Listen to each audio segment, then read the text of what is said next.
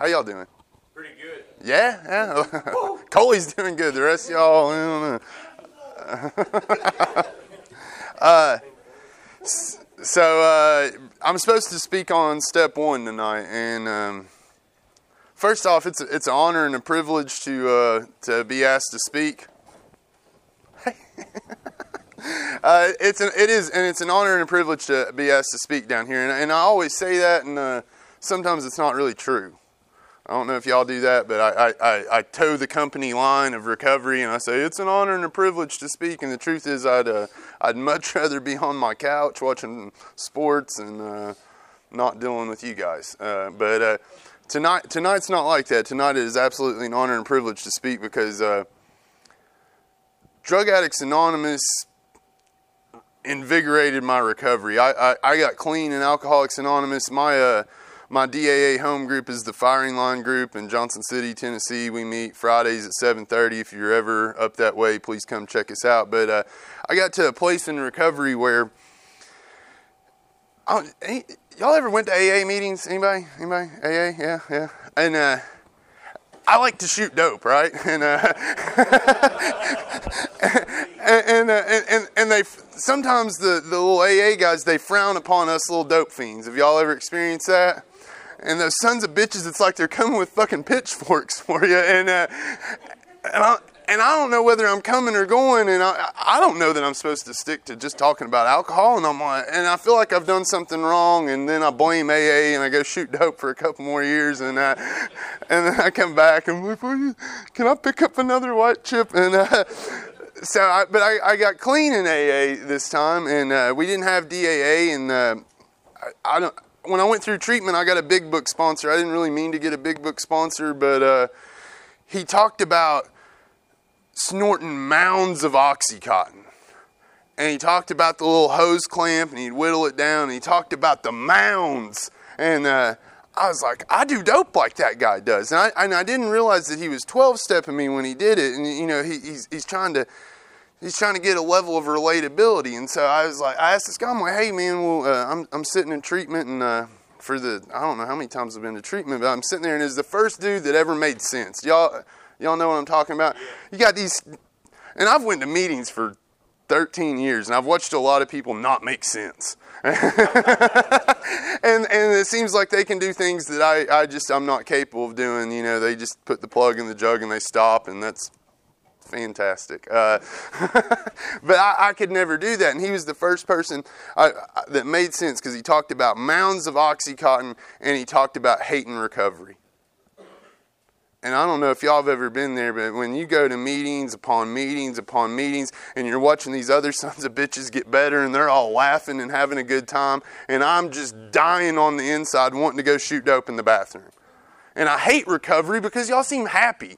It's like, what in the hell have I got to be happy about? And he talked about that, and he talked about being in a 12 step program and never working a step and wondering why he didn't get the same happiness that the other people got. And, and, and it all started to click and make sense. And uh, so I get sponsored in AA, and I, I, do I do the whole AA thing, and I, am I'm, I'm a student of the Big Book, and I, and I'm not ashamed of that. I think if uh, if we're in recovery, we should be a student of recovery. And uh, so I'd go. He my sponsor suggested that I might. Uh, I might be more useful in Narcotics Anonymous because I'm a drug addict and to see if I could go there and help people. And so I'm in AA and I feel like they're coming at me with pitchforks because I shoot dope. And then I go to NA and they hate me because I'm a big book guy. And, uh, and, and, it really sucks being in recovery. I, I, was like two and a half years clean, and I didn't really ha- have anywhere that felt like home.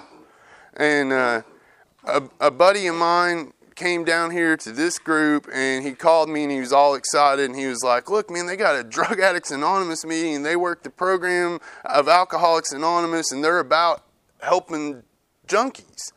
And so I came down here and visited you guys, and we started a group up in Johnson City, and it's uh, it's invigorated my recovery, and it's given me a, a, a lot of sense and purpose in, in, in my recovery. So I, it really is an honor and a privilege to speak here tonight. So thank you guys for uh, for being here and laying the groundwork for somebody like myself. It, I, it, it's not lost on me. Um, so I'm I'm going to read just a, a, a, little snippet from the big book. It's on, and I know I'm supposed to speak on step one, but uh, on page 94 in working with others, it says, "The more hopeless he feels, the better. He will be more likely to follow your suggestions." And so I. I first uh, I first got introduced to 12 step programs when I was 19. Somebody wore one of these on me. and uh, that man was that man was kind enough to buy some ecstasy pills off of me while wearing a wire for the drug task force up in Kingsport, and uh, my fucker. Uh, so my lawyer, uh, and, and I, I got to preface this. When I say my lawyer, I don't want anyone to get confused about this. My lawyer was my mom's lawyer my poor school teacher mom who loved her little baby boy to death doesn't have a whole lot of money, but she doesn't want to think about me going to the penitentiary for all them years. So she ponies up some money and gets me an attorney. So when I say my lawyer, it wasn't really my lawyer, but my my mom's lawyer suggested that uh, I, I go to some Alcoholics Anonymous and Narcotics Anonymous meetings and. Uh, at the time, they said uh, they said I'd sold these uh, X pills in a school zone. That turned out not to be true. But uh, at the time, I was looking at 24 to 48 years because it's a Schedule One narcotic, and uh, they don't play with that shit. And uh, and I'm scared. You know, I'm I'm a, I'm a scared little kid. And uh, they my lawyer says you might want to go to IOP and you might want to go to some 12 step meetings. IOP and 12 step meetings, prison. so uh, give me the IOP and the 12 step meetings. So I, I, go to them and uh, I have no desire to get clean. You know, no, no desire to get clean. And, uh, you know, I just, I, I, fumble along. I get high the whole time. I, I, I, don't know if any of y'all have got experience with IOP classes, but back then I, uh, cargo shorts were, were in style back then. Apparently, they're not these days. But uh, I, would have my little cargo short that I'd have one of my buddies pee in, a, a little NyQuil bottle. Yeah, yeah. No, no, none, of y'all, none of y'all do that? All right. That's just, just, me. Later on, I started wearing a fake dick when I'd go to the parole office. I know none of y'all do that either, but, uh, but, but I, I, went through the. So I, I, would I'd get my I'd get my little pee, and I'd dump it I'd dump it in there, and then I'd go to IOP classes, and they would all praise me we're so proud of you. I'm like, that's right. Sober Craig killing it. And, uh, and I mean, I'm doing every drug I can get my hands on. I, at the time, I'm not really physically dependent upon a substance. At 19, I'll do anything that you got, however we can do it. yeah? Yeah? Anybody? Yeah, okay. So, uh, eventually, um, I, moved down here to Knoxville and I lived in the fort and uh, I, I, moved down here to get away from the Oxycontins because there's no drugs in Knoxville. and uh, and I, I mean, I, I, sw- I, swear to God, I, I hadn't been here 30 minutes and. Uh, and my buddy that I moved in, my, my, my buddy that I moved in with was like, dude, we got these Mexicans with this black tar. And I was like, oh, yeah, I'm in the right place. So, uh, but I'm just going to smoke it.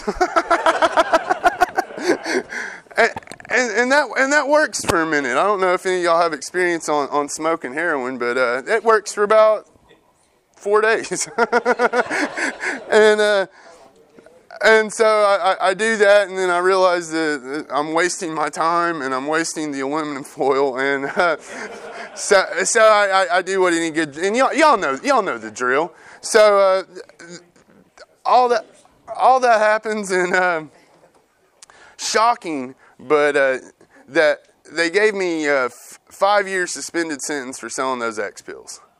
Uh, nice, right? And uh, I get, I know this is going to be hard to believe, but I get about three and a half years of it done. And I burn the bottom out of that fucking cup, and uh, so they uh, they they violate me, and, and, and and this goes on and on and on for years. I'd violate, I'd do good for a little bit. They'd send me back to jail after I'd violate again. And uh, all in between here, I'm going to AA and NA, and uh, because that's where people like me go. You know, they say go to 12 step meetings, they say go to Suboxone clinics, they say go to this Jesus boot camp down here in Greeneville, Tennessee. And I, am like, all right, I, I do all these things. And, uh, and I come into the meeting and, and I, I would I would sit down in your meeting and I would say if I'm an AA my name's Craig I'm an alcoholic or if I'm an NA I try to be respectful my name's my name's Craig I'm an addict and uh, I didn't know what that meant.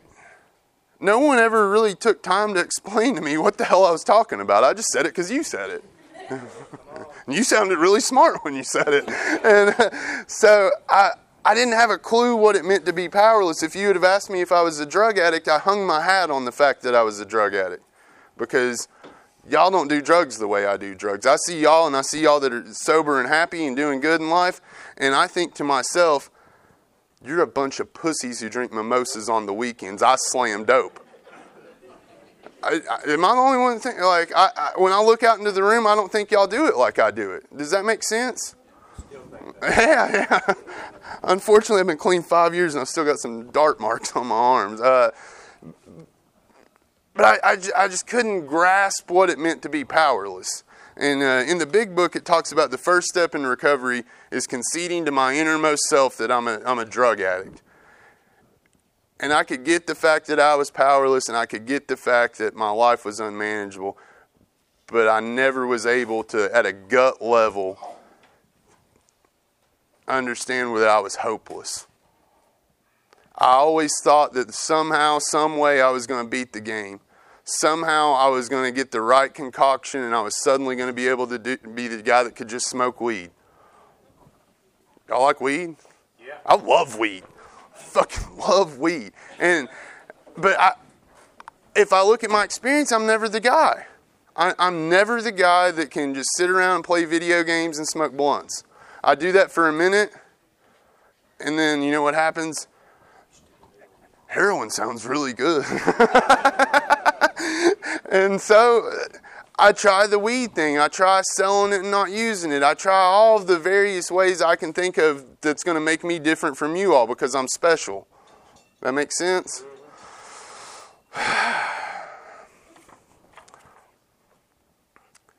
And along the way, I had a lot of people when I'd come to meetings, and they were very well intentioned and they loved on me. And thank you guys for that. If you're the person that when when you when the new guy comes in and y'all love on him and you hug on him and you get him coffee and you show him where the bathroom is, I, I want to say thank you because I, I appreciate that.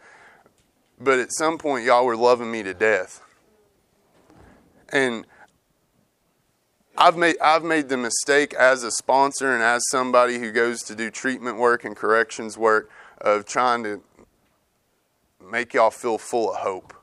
And it, and it says right here in working with others, the more hopeless he feels, the better. He will be more likely to follow your suggestions. And uh, finally, they ended up giving me that five year sentence, and uh, they sent me to a little work camp down in uh, West Tennessee. And Anybody looking at me thinking I'm hard? Because I promise you, I'm not. I'm, I'm not. I'm, I'm, I'm not hard. I'm not made for the correction system. But uh, they didn't. They didn't care that I wasn't made for it. They said you're going to go anyway, and you're going to love it. Uh, so, so they, they sent me down here to this little work camp, and uh, I, while I was in there, you have a lot of contemplation time. Anybody been locked up? Yeah, my place. Uh, so, so, so uh, while I'm locked up, I contemplate, and I don't contemplate quitting using, because that's crazy. Uh, I contemplate what got me in, in trouble, and what got me in trouble was opiates. If I can stay clear of the opiates, I'm good. And, and I'm, I'm not going to mess with the Xanaxes and uh, and this was in 2010, 2011. Y'all remember the fake bake? so I'm, I'm smoking fake bake like there's no tomorrow, being locked up and uh, passing my drug test. And uh, I, I, when I get out, I, I decide I'm gonna sell weed because uh, I, I, one of my best friends is uh, he's a big weed dealer. That's what he is. So it's a kid I grew up with. So I start selling the weed and I start making some money. And I tell myself I, am gonna make a thousand dollars and I'm gonna stop. so I make a thousand. What happens when I make a thousand? Two thousand, two thousand to five, five to ten, ten to twenty-five. And when I got to twenty-five, I said I'm gonna try to get a hundred.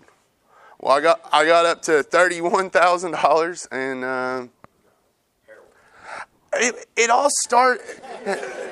It, it, it all started with this 20 year old waitress girl. and uh, I got the uh, I got the idea that uh, if I did these pills, I could perform like John Holmes. And uh,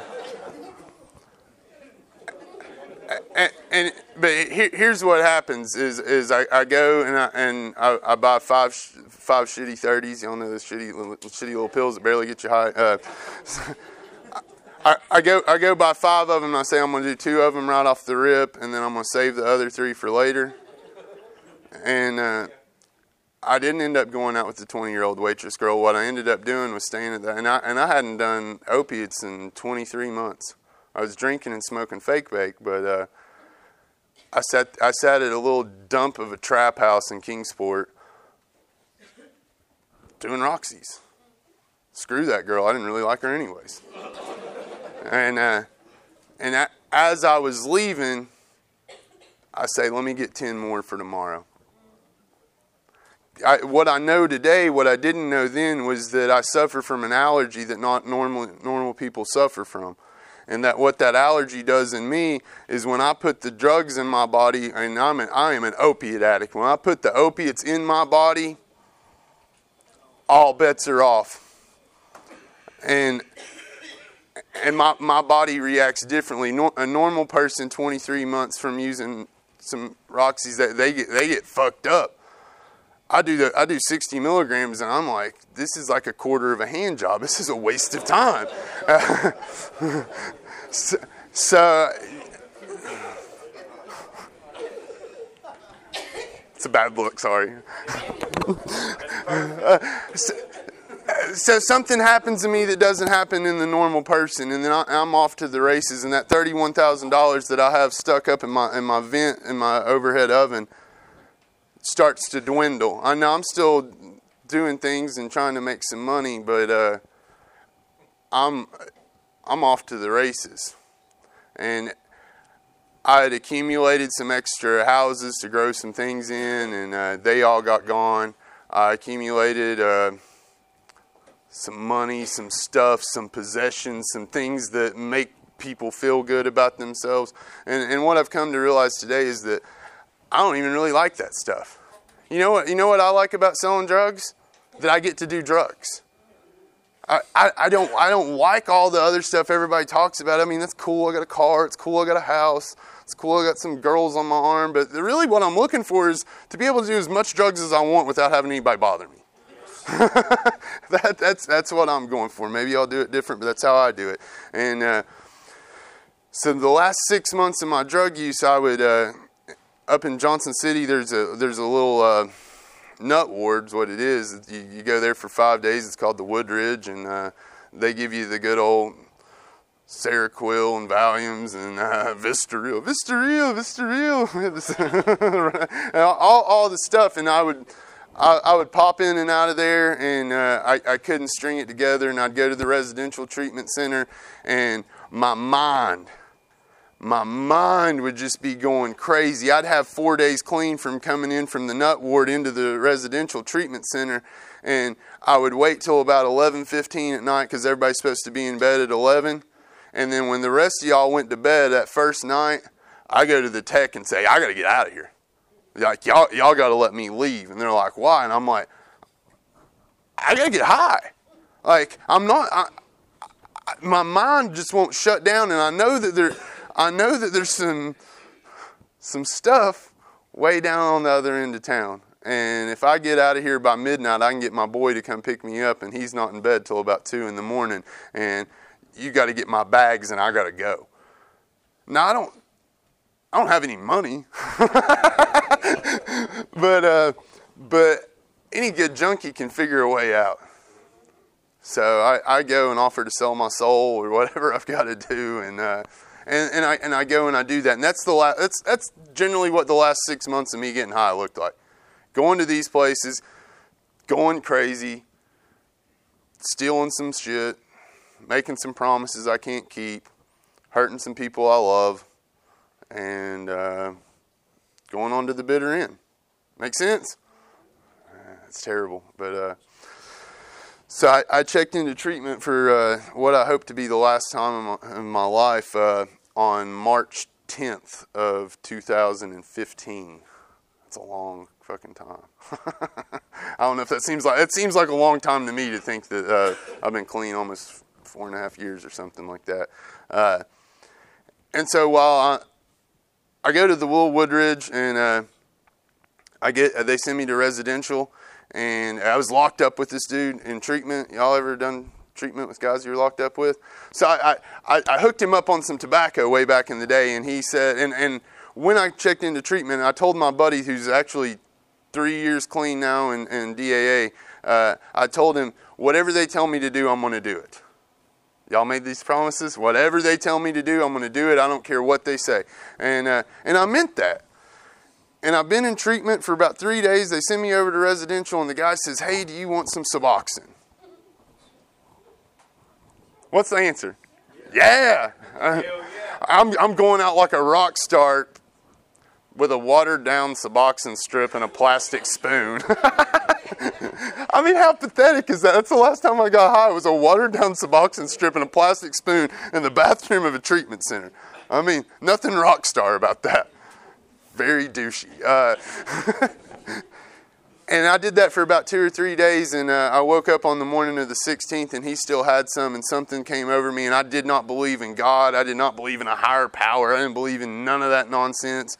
Uh, but something came over me that day and just said, Look at your dumbass. You're here in treatment, saying you need help, and you're snorting Suboxone in a bathroom. Pathetic. And uh, so he said, Do you want any more? And I said, No. And um, hopefully it's the last time I'll ever have to get not sick. I didn't even get high, I got not sick. so uh, while I was in there, some uh, good members of Alcoholics Anonymous came in, and uh, the man came in and he talked about the mounds, the mounds of Oxycontin. And it, and it piqued my curiosity. And uh, so I asked that man, I say, Will you help me through the steps? and uh, he, he, says yes. And uh, as the week goes by, I convince myself that I don't need a sponsor. Does that make yeah yeah? All right. So he comes back in the next week because there happened to be uh, five Sundays that month, and he had the fourth and the fifth Sunday. And he came back in. He made some more sense. I asked that man if he'd help me. And uh, my sponsor's he's uppity. He's bougie. He's a business dude, and uh, he has me meet him. I, get out of treatment. He has me meet him at Panera Bread. what kind of junkie eats at Panera Bread? yeah, a Coley. That's the kind of junkie. That's right there. so, uh, I, and he has me meet him at, at 8.30 in the morning on a Sunday at Panera Bread. Uh, but I'm desperate. And so I say, okay, you know, I, will I'll meet you at the, the yuppie ass Panera Bread. And, and I sit there and I talk to him. And, uh, and, the, and the first meeting he has with me, and I didn't realize, I, I didn't know the big book. I could recite you how it works because I've heard y'all say it so many times, but I didn't know the big book. And uh, it says in working with others that on, on, on your first meeting, find out all you can about him. And so he just sits there and has a conversation with me, and he talks to me about my drug addiction, and he keeps staring at my arms. And my arms look like dartboards. Y'all know what that that's like? And here's a normal a normal man just just looking at me, and he says, "Well, what's going to be different this time? He's not babying me, he's not coddling me, he's not hugging on me and loving me. He's giving me tough love. So what's going to be different this time?" And I think I've got a good treatment answer. Anybody, anybody been to treatment and they give you the good answers to say when you get out? I'm scared to death. All right, that's what we always say. Scared to death this time. And he said, Let me ask you something. He said, You ever been scared to death before? Every other time I've ever got out of treatment, I've been scared to death. Every time I've ever got out, out of jail, every time I've ever got out of the Tennessee Department of Corrections, I've always been scared to death because if I look at my experience, I always get high. Always. And he said, Fear will keep you clean for a little bit. Fear sobered him for a little bit. fear's not going to cut it. And he said, What's your relationship with God?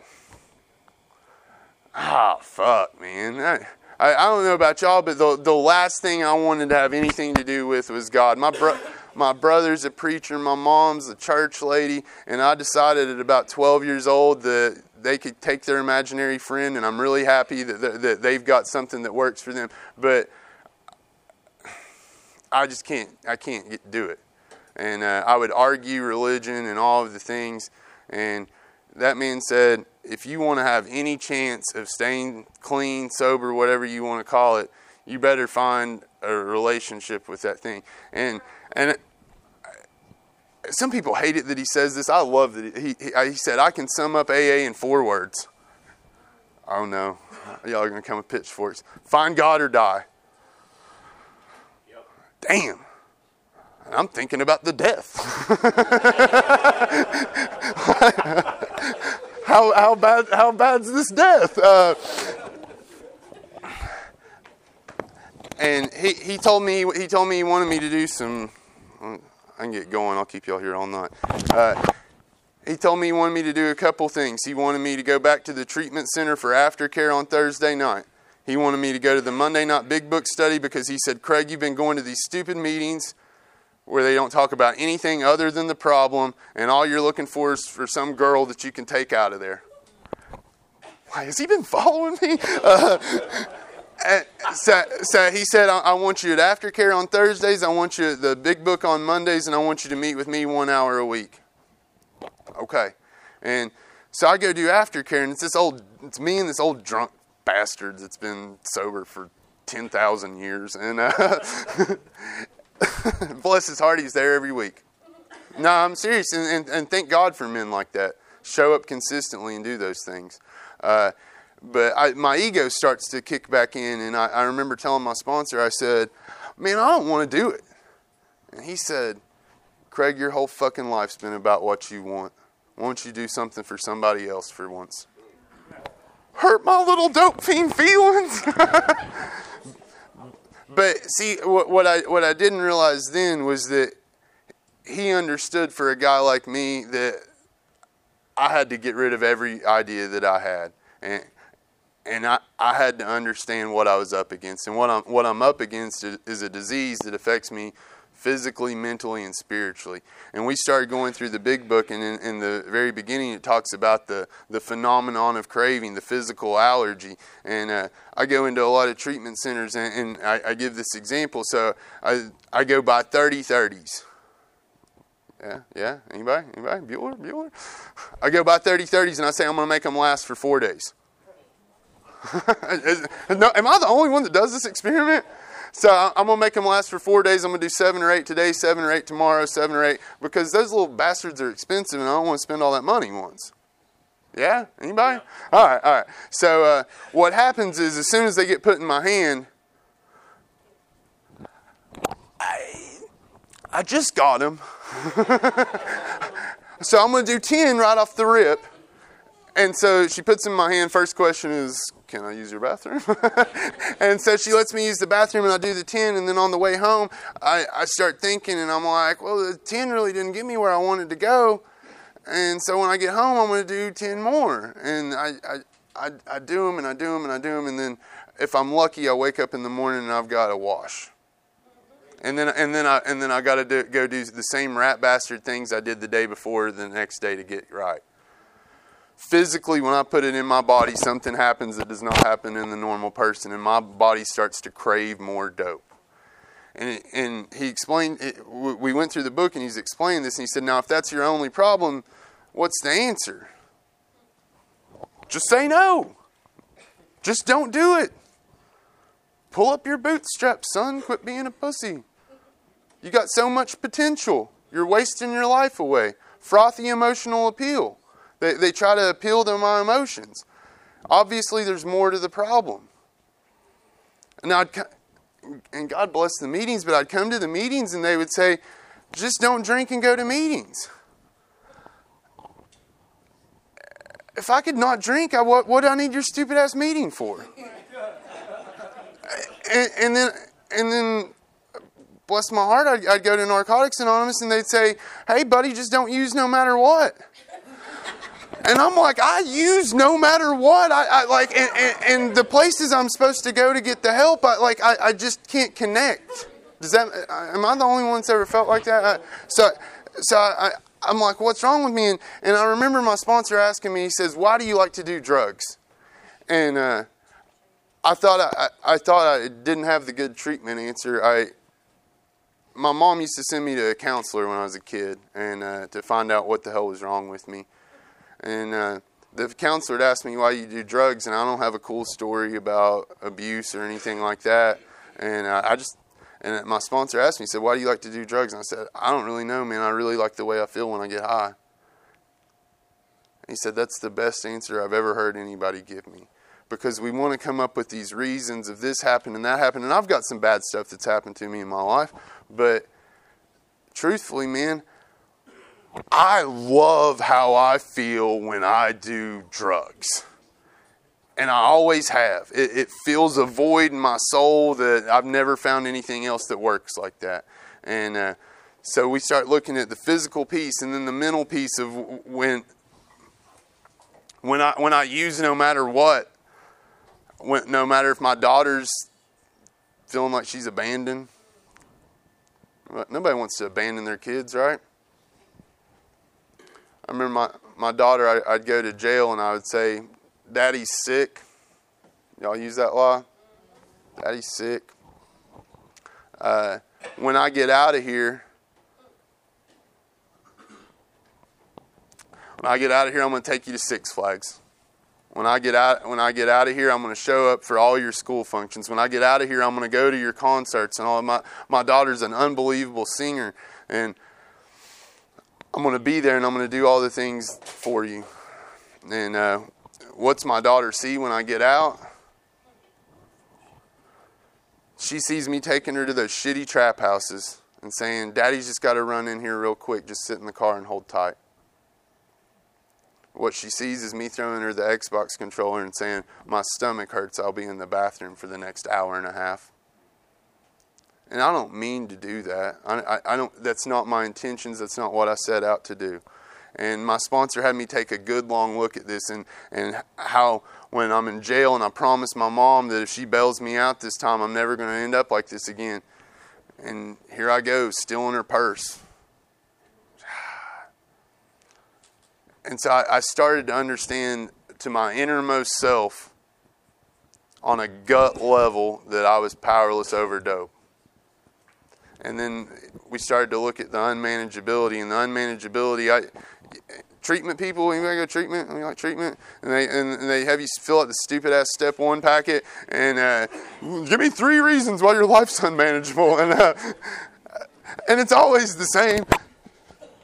She's gonna leave me. Can't pay my bills. Parole office is gonna send me to prison.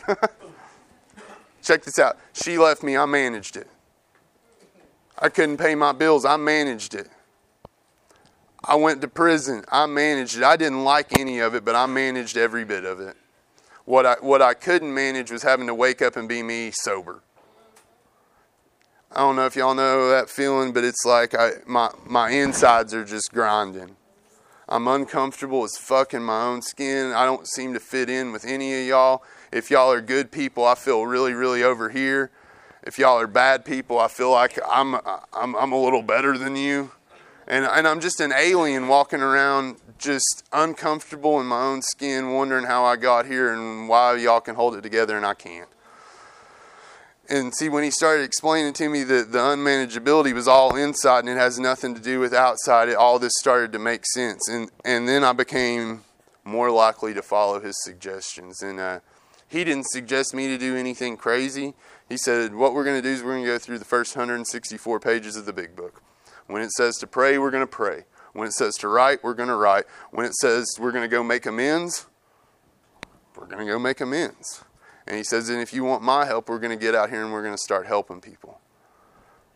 He said, Your whole life's been about what you want. Why don't you try to pack something in for once? And, uh, and I remember. Uh, the the AA Nazis, if y'all are in here, don't come after me. But I had a AA I had an AA commitment with him, and he had uh, I had 76 days clean, and I'd been going with him to the little nut wards to do H and I and stuff.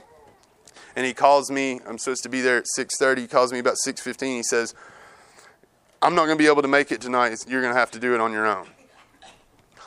I, am I'm scared. I'm scared to death. But when I when I go in there and I and I and I do my little spiel for H and I that night, you know, my name's Craig. I'm an alcoholic. Here's what it means to be powerless. And I go through the whole little thing, and I'm scared to death, and I don't really know what the fuck I'm talking about.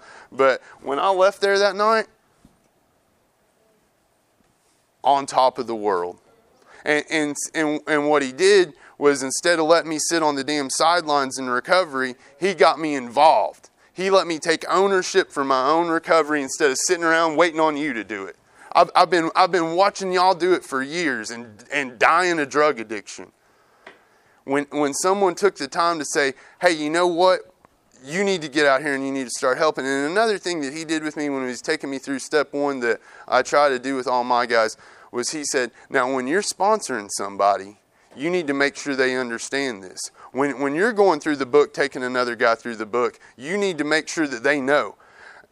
And he tricked me because I was like, this dumb son of a bitch actually thinks I can help somebody. And, and what happened was, I, I started to have a little faith in myself. And then I started getting some sponsees, and I started seeing that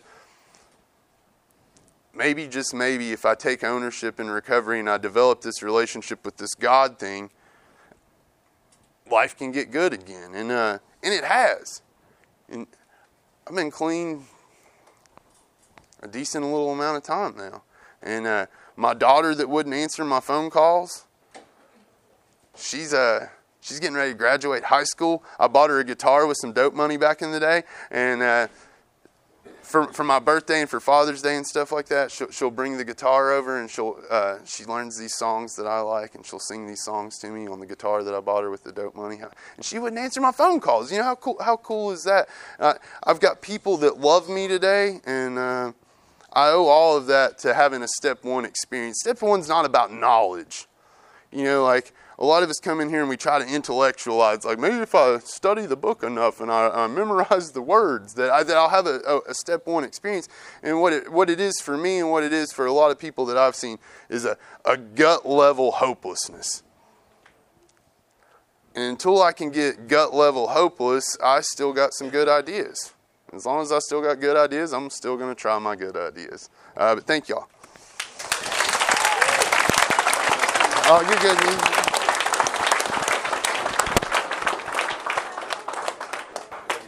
love you. It's right there. Hello, I'm Taylor C., and I'm a drug addict.